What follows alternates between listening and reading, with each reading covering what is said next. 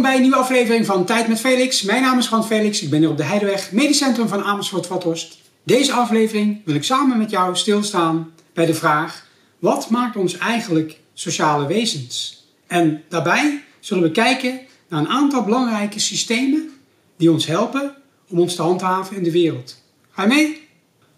Kinderen leven minimaal 18 jaar onder de hoede van hun ouders, gemiddeld genomen. En vergeleken bij heel veel andere zoogdieren is dat een hele lange tijd. En die lange tijd hebben wij dus nodig, wij sociale wezens, om ons in co-regulatie, dus in de afstemming op een ander mens, om ons in de afstemming om te leren hoe wij sociaal kunnen zijn in de maatschappij. Dus hoe wij als persoon ons kunnen handhaven en verbinding kunnen leggen met andere mensen. En daarvoor hebben we een aantal systemen waarmee we geboren zijn, die ons helpen om onszelf te co-reguleren, om onszelf af te stemmen op die ander. En laten we eens samen naar twee praktische voorbeelden kijken van die afstemming, van die co-regulatie. Ga mee? Kijk, een van de belangrijkste neurobiologische systemen voor ons sociale wezens, om ons af te stemmen op een ander wezen, dat is het knuffelsysteem. In ons lichaam hebben we een systeem dat als jij een ander mens aanraakt, als je een ander mens knuffelt en via de huid, via de tastzin van je huid activeer je dat systeem, dat er dan een stofje vrijkomt. Het stofje heet oxytocine. Het is een neuropeptide en dat betekent dat dat stofje zorgt ervoor dat er bepaalde systemen in je brein actief worden en dat andere systemen gedempt worden. En wat er onder andere gebeurd is als je iemand knuffelt, is dat je aan je lichaam merkt dat het gevoel van angst en je staat van paraatheid, dat die ontspant. En dat dus jouw lichaam in de aanraking van een ander mens voelt dat het veilig is en het knuffelhormoon, oxytocine, helpt je daarbij om dat te reguleren. En tegelijkertijd, als je als kind veel geknuffeld wordt door je vader of je moeder, of je opa of oma, of iemand anders die voor je zorgt, als je dus vaak geknuffeld wordt, dus vaak aanraking voelt van een ander mens, dan maak je continu dat stofje aan, oxytocine. En dan ontspant je lichaam, heb je een relaxed gevoel, maar je onthoudt het ook. In je brein wordt het ook opgeslagen. Dat je dus bepaalde mensen in je leven die jou een fijn gevoel geven, door jou met liefde en warmte te knuffelen, dan ontstaat hechting. Dan hecht je je aan die mensen.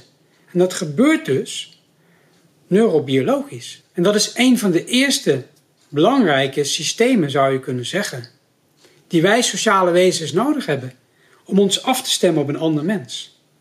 En kinderen die minder vaak geknuffeld zijn in hun leven, blijkt uit wetenschap dat ze ook daardoor in hun ontwikkeling achter kunnen blijven.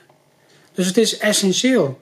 Knuffelen, zou je kunnen zeggen, is een gratis, maar essentieel medicijn dat je nodig hebt als sociaal wezen om je te ontwikkelen in je leven, om je veilig te voelen en om je te hechten aan mensen die er voor jou zijn. En laten we nu nog even kijken naar een tweede neurobiologisch systeem dat ook essentieel is en dat samenwerkt met het knuffelsysteem om jou als sociaal wezen te helpen om helemaal in balans te zijn in dit leven. Ga je mee? En dat brengt ons bij het tweede systeem dat we nodig hebben als sociale wezens. En dat zijn spiegelneuronen. En spiegelneuronen, misschien weet je helemaal niet wat dat is, of misschien ben je bekend met spiegelneuronen. Maar een neuron is een cel in het lichaam die bepaalde voelsprieten heeft. En die cel die kan via die voelsprieten signalen ontvangen. En die signalen geeft die cel weer door aan andere cellen, aan andere neuronen. En zo wordt er dus een keten gestart van een signaal doorgeven. En het signaal kan eindigen bij onze spieren. Dus via het ontvangen van prikkels en het doorgeven van het signaal zorgt zo'n neuron ervoor dat wij reageren op prikkels. En dat kan dus zijn in beweging, maar ook in wat we voelen in ons lichaam. En wat is nou de essentie van een spiegelneuron? Een spiegelneuron is een neuron, is dus een cel die dus prikkels ontvangt. De prikkel die de cel ontvangt, gebeurt in het spiegelen van een ander mens. Met andere woorden, als ik nou glimlach naar jou, kan het zijn dat jij ook automatisch glimlacht naar mij. En als ik naar je zwaai, voel je misschien de neiging om terug te zwaaien. En dat gebeurt dus via je spiegelneuronen. Je spiegelneuronen worden dus geprikkeld door het zien van wat een ander doet. En automatisch ontstaat er dus een signaal bij zo'n neuron dat jou in beweging zet om naar mij te glimlachen als ik naar jou glimlach. Of terug te zwaaien. En wat is nou de essentie van spiegelneuronen? Als we even teruggaan naar de ontwikkeling van kinderen. En ik begon met de uitleg dat we hele lange tijd nodig hebben om onszelf te ontwikkelen als sociale wezens. En een van de systemen dat ons helpt bij die ontwikkeling, dat zijn de spiegelneuronen. Want in het afstemmen op het gedrag van je vader of je moeder, van je opvoeders, leer je dus automatisch hoe je je beweegt in het leven. En als een kind naar een moeder kijkt, een baby, ziet de moeder glimlachen, dan glimlacht de baby op een gegeven moment terug als het brein van de baby in staat is om die spieren te gebruiken. En op die manier stemmen wij ons dus af op wat we zien om ons heen. En je ziet dus weer een voorbeeld hoe belangrijk het dus is in de interactie met onze omgeving om sociaal wezen te kunnen zijn. En misschien nog een heel interessant feit over spiegelneuronen.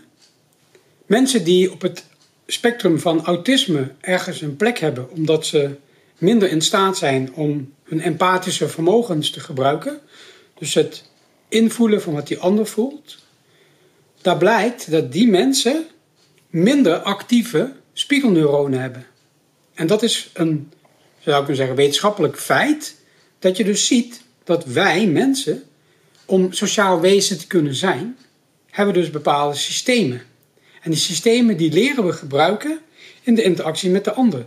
Maar als jouw spiegelneuronen minder actief zijn, dan ben je dus ook minder goed in staat om in te voelen wat die ander voelt. En je ziet dus dat als je op jonge leeftijd niet in staat bent om je spiegelneuronen te gebruiken om te begrijpen wat die ander voelt, dat je dan ook uit verbinding kunt raken met de mensen om je heen. En dan is het voor iemand die met autisme te maken heeft best lastig om je te handhaven in een wereld met zoveel prikkels en zoveel signalen. En als jouw spiegelneuronen die signalen niet oppikken, dan begrijp je eigenlijk helemaal niet wat er aan de hand is. En dat is dus een voorbeeld van een systeem dat duidelijk maakt dat wij sociale wezens zijn. En dat we daarvoor bepaalde middelen hebben om ons te handhaven. Ik hoop dat deze aflevering van Tijd met Felix, dat je daarvan genoten hebt, dat die van waarde is, dat je er iets van hebt opgestoken. En ik hoop je heel graag weer te zien bij een volgende aflevering van Tijd met Felix. Dankjewel voor het kijken. Kunt je abonneren op dit kanaal. Laat weten wat je van het onderwerp vindt. Je kunt een reactie achterlaten. Ik zie je graag bij een volgende keer. Dag!